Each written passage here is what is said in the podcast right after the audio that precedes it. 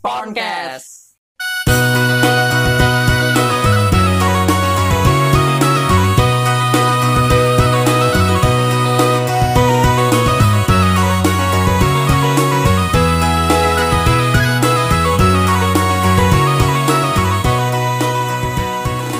Jing jing jing jing ya. Balik lagi dengan gua seperti biasa yang ditemani dengan partner in crime. Ya, gua Rian, gua Dani. Ya seperti biasa yang mengisi hari-hari lo. Hari-hari yang lagi di rumah aja. Ya, biar enggak jenuh. Bisa dengerin langsung ke podcast kami ini berdua. Mungkin ya, berfaedah, bermanfaat ya kan? Mendidik serta education. Education itu mendidik juga sama. Iya kan? Oke. Ayo. Masih gimana ya? Masih ini sih, gue masih ingin ada pembahasan tentang corona. Ini gue turut prihatin gitu. Soalnya kalau gue lihat yang update sekarang nih, yang update itu tuh sekarang nih, yang udah positif, yang positif itu ada 2.273 cuy. Banyak juga ya. Itu yang terkonfirmasi. Makin bertambah berarti ya. Nah, yang sembuh itu baru 164, masih ratusan lah. Jauh. Ya. Sama yang jauh. Ya, mudah-mudahan tidak meningkat lah. Iyalah. Dan yang meninggal ini update-nya yang gue lihat 198. Hampir mendekati 200. Iya. Ya. Berarti makin barbar. Virusnya ya. Ya, jadi kami tidak bosan-bosan, tidak kapok-kapok, tidak jenuh-jenuh mengingatkan kepada kalian agar standby home. standby home. Di rumah saja. Jangan kemana-mana. Ya kalau kemana-mana juga jaga kebersihan dari yang penting-penting aja. Lu dari warung nih cuman beli rokok atau beli sukro atau beli makanan lainnya, langsung bersih-bersih, mandi. Gue pernah tuh Yan, gue habis dari ke pasar Yan, beli sesuatu lah ke pasar, gue mandi, bisa gue pagi udah mandi, pulang mandi lagi, gue keluar bentar, mandi lagi. Gue pernah kayak gitu Yan, sampai 4 kali Yan gue. Kulit tuh mati sampai. Tapi masih sisik gue nih, digaruk putih. Kurang bersih kali. Nah ya, itu gak apa-apa dah, begitu bener lah. Iya. Sampai kulit lu tipis kayak mandi, yang penting bersih cuy. Sama berjemur jam? Pakai hanger kalau bisa. Jadi ganti. Berjemurnya jam 12. Kelang ya ada. Kelang, apalagi bagian leher belakang tuh, gampang banget kelang. Nah, jangan jam 5. Jam 5 mau ngapain? Jam 5 mah udah sore kali. Ini jam 5 subuh maksudnya. Ngembu dong. Yang ada kalau bisa di jam 8 gitu kan. Iya, sampai jam 9 kayak bagus. Lah gitu. Kayak bagus mataharinya jam 8 jam 9. Emang kalau kata mak gua. Malu, tapi lu berjemur? Kagak. Berjemur besok. Besok lu juga mulai berjemur dah gua. Oke. Itu ingatan kita. Pepatah-pepatah kami itu. Langsung kita balikan saja ke tema yang kita akan diskusikan. Iya, diskusikan apa ya? Yaitu fakta unik dari negara-negara paling tidak dikenal di dunia. Oh, ada gitu? Ada sih. Jadi fakta uniknya nih, mungkin lu gak pada tahu. Nggak. Ada yang tahu mungkin beberapa ya kan? Beberapa orang doang mungkin ya. Iya. Yeah. Nah, tapi lu tahu nih, di negara ini lu ada yang pernah dengar?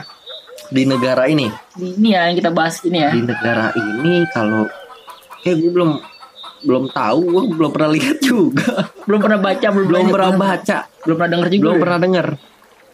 pernah dengar. Ya mungkin teman-teman, ya kita menginformasikan teman-teman ya, juga ya. Kita memberi informasi yang mungkin bisa bermanfaat. Yoi. Oke, kita langsung aja kali. Langsung aja yang pertama. Ke pembahasan. Yang pertama ini yang one. Yang pertama ada Nauru. Nah, ini Nauru nih. Gue baca ya. Baca.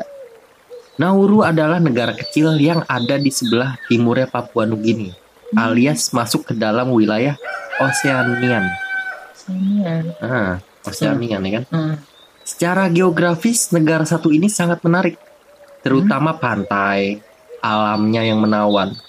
Nah, tak cuman itu saja, keunikan lain Nauru juga bisa terlihat dari orang-orangnya. Waduh, ngeri gue nih. Orang-orang apa nih? Bertanduk apa? Nggak tahu juga nih.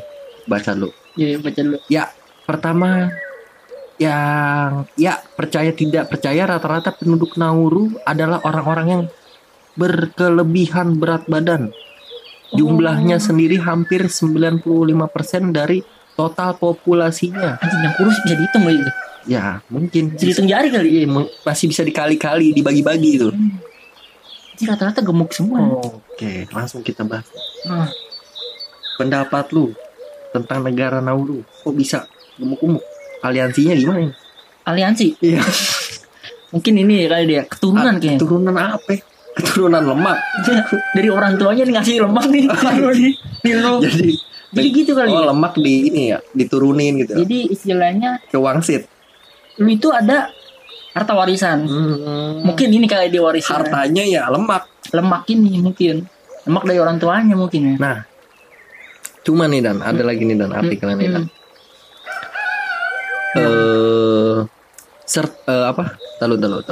Tapi mereka tidak pernah masalah dengan berat badannya, dikarenakan menurut mereka adalah anugerah dari yang kuasa. Dan menurut mereka semakin gemuk malah semakin menarik. Bagus nih, gue suka nih. Yeah. Maksudnya dia tetap positif gitu lah. Yeah, yeah. Bagus nih. Nggak, ini harus ditiru nih. Harus ditiru sih ini. Lu harus menerima kekurangan apa yang ada. Lu kelebihan kekurangan harus lu terima. Yeah. Dan lu syukuri. Kalau yang kelebihan mungkin yang ya berbagi. Iya. Mungkin yang kekurangan bisa mencari lagi, mengoptimalkan lagi kan? Bisa kan? Bisa. Iya. Bisa loh. Bener. Tapi harus bersyukur nih dia. Oh, mungkin di negara ini lu semakin gemuk, semakin sampai nggak bisa jalan, menarik banget nih. Apanya menarik nih? Ya mungkin kan tadi katanya ya, semakin gemuk semakin menarik sih. Berarti sampai gitu. Bagus dong berarti. Oper ya, tahu juga. Tapi kan katanya nih. Terus coba apalagi? Udah. Tapi yang gue pasti pertanyakan ini makannya apa ya? Mungkin dia makanan yang ini kali ya. Kan kalau dilihat dari ininya nih, artikelnya, dia punya sumber daya alam yang menawan.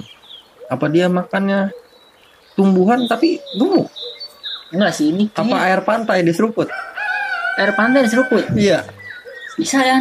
Tapi nggak mungkin ya. Bisa gemuk ya. Otomatis dia paling makannya yang nggak sehat ya. Bisa. Kebanyakan makan daging mungkin ya. Makan daging, junk food gitu. Okay. Pokoknya nggak sehat lah mungkin ya. Tapi dia tetap menerima padanya sih tuh. Bagus. Suka gue. Langsung kita balik ke number 2. Langsung Dan. Di nomor 2 ini negara apa namanya? Vanuatu ya? Iya. Yeah. Vanuatu ini adalah negara kepulauan yang letaknya dekat dengan Kaledonia. Kaledonia Baru yang juga berdekatan dengan Australia. Kehimpit berarti. Negara satu ini juga unik kalau bicara soal alamnya, karena kita bakal tak pernah berhenti kesemsem. Kesemsem itu? Kesemsem kayak tergila-gila. Oh. Kayak terpukau gitu ya? Terpukau. Lanjut. Kesemsem dengan apa yang ada di sini. Oh mungkin bagus juga kali alamnya. Mungkin. Nah, soal fakta unik, penduduk salah satu suku di sini yang bernama Yaohnanen. Yaohnanen punya sesuatu yang bakal bikin geleng-geleng kepala. Apain? Geleng-geleng. Ya. Ini adalah tentang kebiasaan mereka yang memuja Pangeran Philip alias suami Ratu Inggris. Buset. Jadi orang-orang Yaohnanen memajang foto sang pangeran untuk kemudian disembah layaknya dewa ya? Ya, mantap. Berarti dia ini ya, memuja gitu ya. Ini sih. Nah, tapi kok lu memuja Pangeran Philip? Aku nggak tahu nih alasannya gimana. Dia apa kan? Putra petir. Kan gak mundala. Kan gak mungkin. Lalu baca lagi nih, ada nih. Orang Yaohnanen Orang Yaohnanen mengatakan jika pria satu ini adalah salah satu keturunan dari dewa mereka. Makanya kemudian Pangeran Philip itu begitu dipuja. Oh, dia percaya berarti Pangeran Philip ini keturunan dewa mereka ya. Oh. Makanya dipuja gitu. Tapi gue masih mikir nih. Kok lu bisa nyembah dia melainkan seorang dewa? Mungkin ada silsilahnya kalian. Apa ya? Masa dia si Pangeran Philip masa kayak menciptakan sesosok-sosok makhluk ini anjir. Mungkin dia bisa juga nih dia. Oh, silsilah dewa gua ini. Oh, yang masih ada. Ya masalahnya mungkin gini. Gitu ya. Pangeran Philip bisa terbang enggak? Bisa alih kode jetpack ya. Tapi kalau dilihat nih. Hah? Kalau dilihat-lihat kan kagak ada kemiripan dengan dewanya, cuy. Iya sih bener. Beda cuy. Maaf nih agak rasis nih. Karena yang orang apa nih? Orang yang sukunya. Suku ini badannya agak gelap. Nah, Pangeran Philip kan putih ya. Iya. Tapi nggak tahu juga kan. Namanya dewa kan. Ya, gua nggak bisa. Ya, ini kan beda nih. Iya. Beda penyembah, ya kan? Iya. Penyembahnya nih. Ya, mungkin ini ritual lu berbeda dengan gua. Iyalah. Beda lah. Jelas. Tapi mungkin yang ingin memuja Pangeran Philip juga mungkin bisa datang ke daerah ini. Bisa juga. Nggak mesti datang sih kan. Yeah. Lu pajang aja fotonya. Philip. Lu sembah. Lu bakarin menyan ge. Lu pasang di kamar ampat ya kan. Lu print, lu laminating. Masih kan. Bingkir ya. Kalau enggak lu edit. Lu di samping dia kan bisa. Sama bendera itu tuh, Inggris ya. Kasih tulisan access pistol gitu ya. Bisa. Cuet deh, gue gak habis pikirin nih. Bener ya. Tapi itu masing-masing ini ya. Masing-masing kepercayaan. Iya, kepercayaan orangnya. Ya. Ya mungkin dia udah nyaman. Ya udah. Itu pembahasan kedua ya nak. Ya. Nah ketiga nih Yan. Udah apa Yan? Langsung bacakan. Bacain. Coba gue baca. Yang ketiga ada San Marino. Mungkin kamu jarang mendengar nama ini. Padahal San Marino juga merupakan sebuah negara. Ia terletak di tengah-tengah Italia dengan lebar hanya 61 km saja. Kecil. Iyalah. Bisa pakai motor begini. Lu mau kemana? Mau keliling negara. Keliling negara pakai motor. Jago kan? Lanjut ya. Bukan berarti tak ada yang menarik di sini. Ada satu fakta unik soal San Marino. Apaan fakta uniknya? Hal ini adalah tentang jumlah mobil di sana. Percaya atau tidak, total mobil di San Marino ternyata lebih banyak daripada manusianya. Gue bisa nangkep. Gimana? Mungkin di San Marino ini yang kerja mobilnya. Yang kerja mobil? Iya, mungkin yang kayak di McD, yang layanin BMW gitu ya. Berubah jadi kayak Bumblebee gitu. Iya, bisa jadi. Keren, teknologi terbaru. Apa mungkin mobil-mobil di sana diternakan? Dikawinkan? Iya kali, makanya Mercy ya. Dikawinin dengan BMW. Itu orang-orang populasinya banyak kan mobil jadi. Apa orangnya? Nyewe mobil nih. Makanya ya kau gak bisa. Iya sih, lubang knalpot kan hitam ya. Ya masa hormon disatukan dengan oil cuy. Gak bisa sih ini. Ini mungkin terlalu kaya ya orang-orangnya ya. Ya mungkin. Makanya mobilnya ya, banyak soalnya. Gitu. Ya gue baca jadi bisa dibayangkan macetnya seperti apa jika semua orang turun di jalan. Tapi uniknya, sepertinya belum pernah ada berita soal San Marino yang macet. Keren nih berarti. Jadi kan ini negara banyak mobilnya. Populasinya lebih banyak mobil dibanding manusia. Berarti tapi nggak ada macet. Nah ini salut gue. Ada salutnya. Nah gue heran ngapa nih jadinya. Malah manusia yang bikin macet. Oke.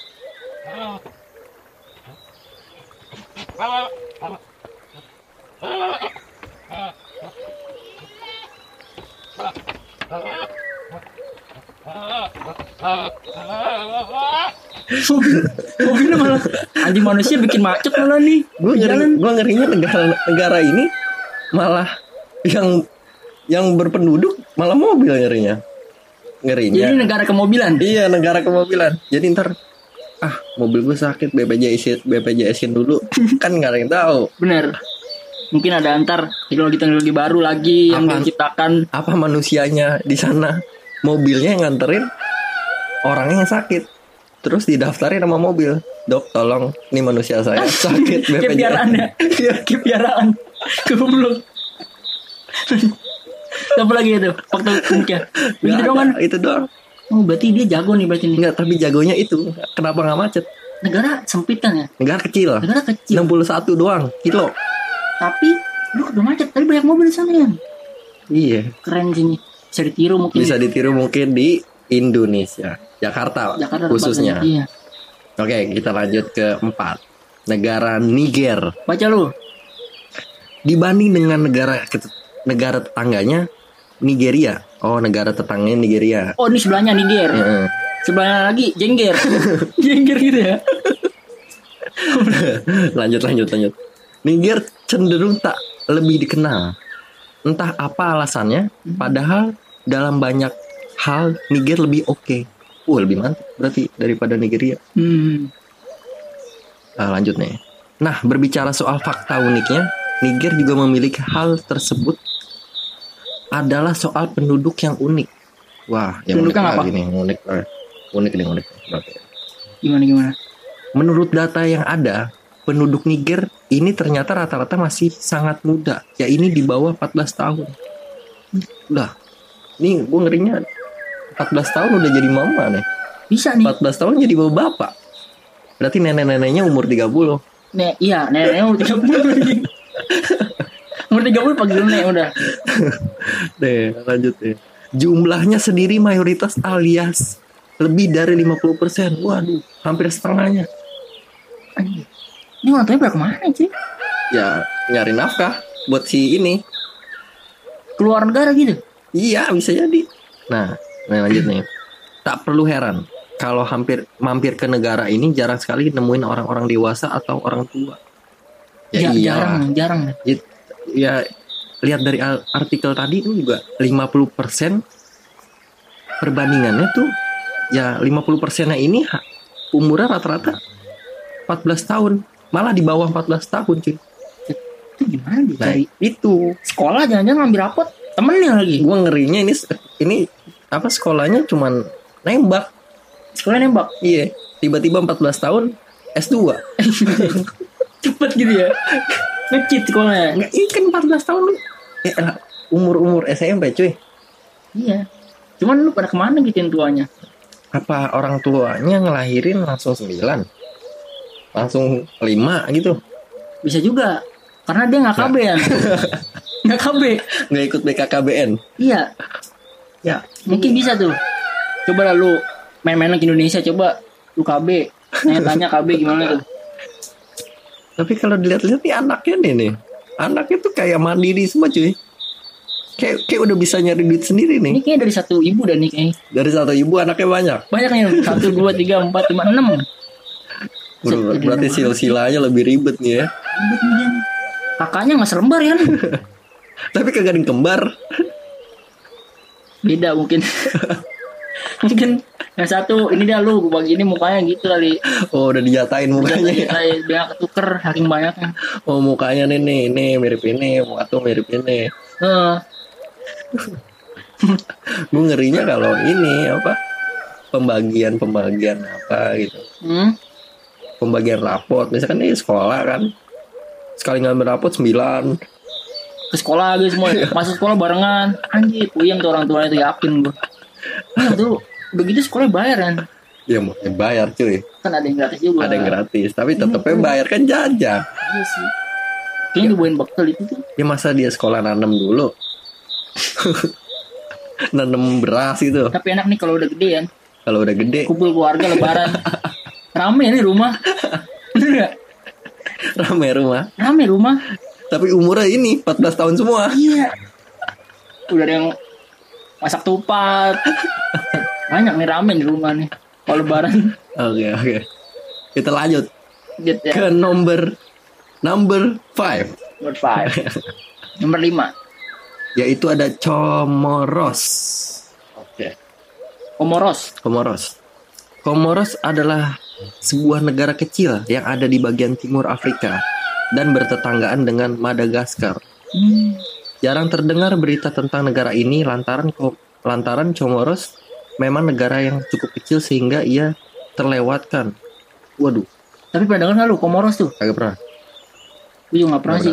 Ini yang dimaksud terlewatkan gini kali ya. Orang mau ke negara tetangganya nih. Set naik bit. Padahal mau ke Comoros, kelewatan gitu kali ya. Terus? Nih gue lanjut bacain lagi. Meskipun negara begitu kecil, tapi Comoros tetap dianggap oleh dunia. Ya iyalah negara cuy. Iya, dia udah terdaftar pasti negara itu mah. Hal tersebut terbukti dari banyaknya organisasi yang mereka ikuti. Oke. Oh, dia ikut kayak perserikatan negara-negara yang berbeda. Misalnya African Union, Francophonie, atau Liga Arab. Liga Arab bola maksudnya? Iya, dia ikut-ikut. Inilah, ikut berpartisipasi. Dan Indian Ocean Commission. Inilah fakta-fakta negara yang dimiliki oleh negara Comoros tersebut. Oh, jadi ini ada maknanya nih. Gimana? Peribahasanya berarti ya. Istilah. Berarti sekecil-kecilnya apa? Kemampuan lu, tapi lu jangan kecil hati. Lu malah membuka diri untuk berorganisasi dengan orang-orang lain. Bisa. Tuh, mungkin makna bisa, dari negara ini. Bisa nih, bagus sih contoh juga nih. Jadi negara gue kecil, tapi lu boleh nganggap kecil.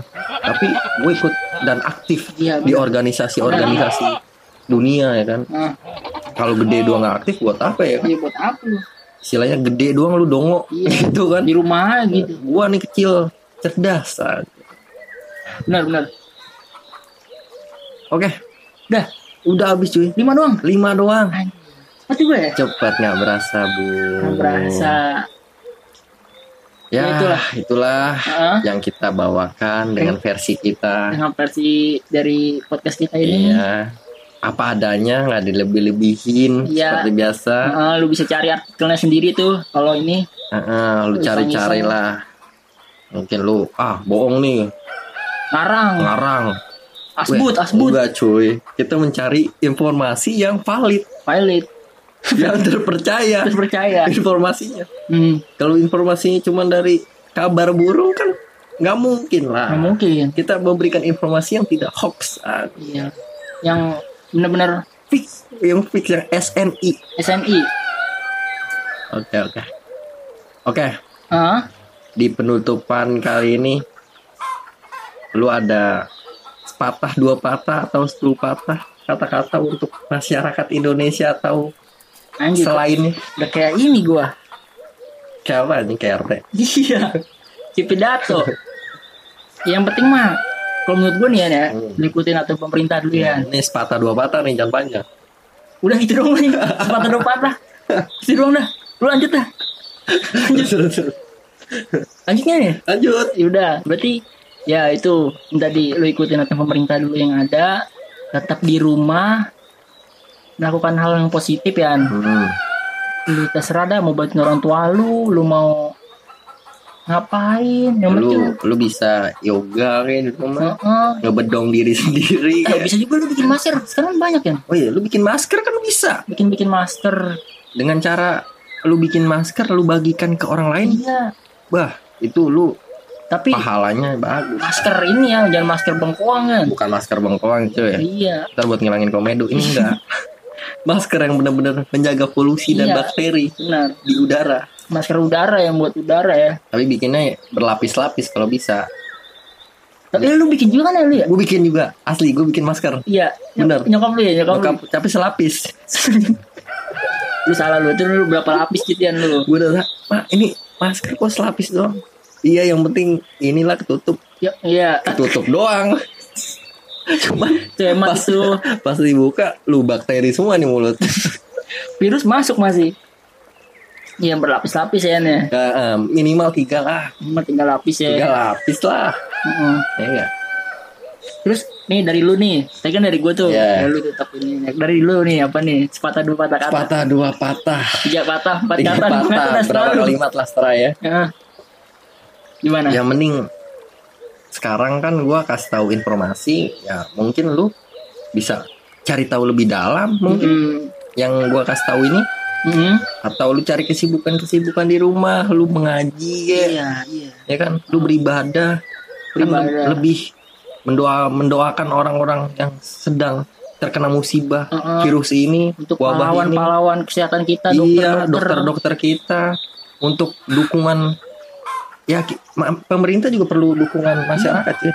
Lu nggak usah dukung secara ini apa namanya, konten ya, harta gitu maksudnya. Lu doa aja, penting dan jangan keluar rumah dulu. Nah, kalau nggak penting-penting amat doanya jangan di luar, di rumah aja, di rumah di lapangan doa gitu. Jangan, kasihan lu sendirian. Iya kan, kayak ngumpul-ngumpul gitu kan nggak boleh sekarang, kayak ngaji-ngaji gitu. Jangan ngumpul-ngumpul, apalagi ngumpul kebo ya kan. Ngumpul kebo nggak ngumpul, dua orang doang ya. Dan itu rumah nggak apa-apa dah, itu mah jangan, hindari itu dulu. Jangan terbuk loh. Jangan hindari itu dulu, masih ya. Pokoknya lu kenali dulu virus corona tersebut ya kan. Profilnya gimana, backgroundnya gimana. Cari ini apa namanya, Wikipedia ada ya? Wikipedia ada ya. Istilahnya bahayanya gimana, cara penanggulangannya kan, penularannya dengan cara gimana dia. Kan pemerintah kita juga sudah memberi arahan. Ya mungkin lu bisa cari tahu lagi kan. Jadi nggak usah panik, nggak usah wah gue langsung belanja lah buat kebutuhan. Iya sempat ada tuh nyata-nyata kayak gitu kan. Ya kan itu langsung menurunkan ekonomi Indonesia sih. Secara nggak langsung. Pasti. Jadi hindari itu dulu. Ya stay home dulu di rumah, ya kan? Ya mungkin hanya itu yang kita bisa berikan kepada Anda. Kita suguhkan. Kita sajikan dengan begini. Apa adanya. Nggak dilebihkan. Oke. Tapi tetap beritanya lebih menarik lagi ntar kita bahas, okay? Dengan apapun itulah. Tapi yang pasti dari sumber terpercaya. Sumber terpercaya. Mungkin lu bisa kasih ke gue apa? Rekomendasi gitu. Iya. Kita kan ini juga nih apa namanya? Apa tuh? Riset dulu ya. Iyalah jelas. Riset dulu. Artikel-artikel yang kita baca tuh riset cuy. Enggak sembarang. Enggak asbut. Enggak hoax cuy. Iya. Lu bisa baca tuh apa tadi tuh judulnya. 5 negara yang jarang lu denger ya? Iya. Kan itu mungkin lu nggak tahu kan jadi tahu nih. Benar. Ya kan? Yaudah. Jadi itu aja yang kita bisa berikan kepada kalian. Ya. Semoga bermanfaat di lain waktu. Dan kesempatan. Oke. Dan dalam kesempatan ini kita ucapkan terima kasih sudah mendengarkan podcast kami. Balik lagi ntar di podcast.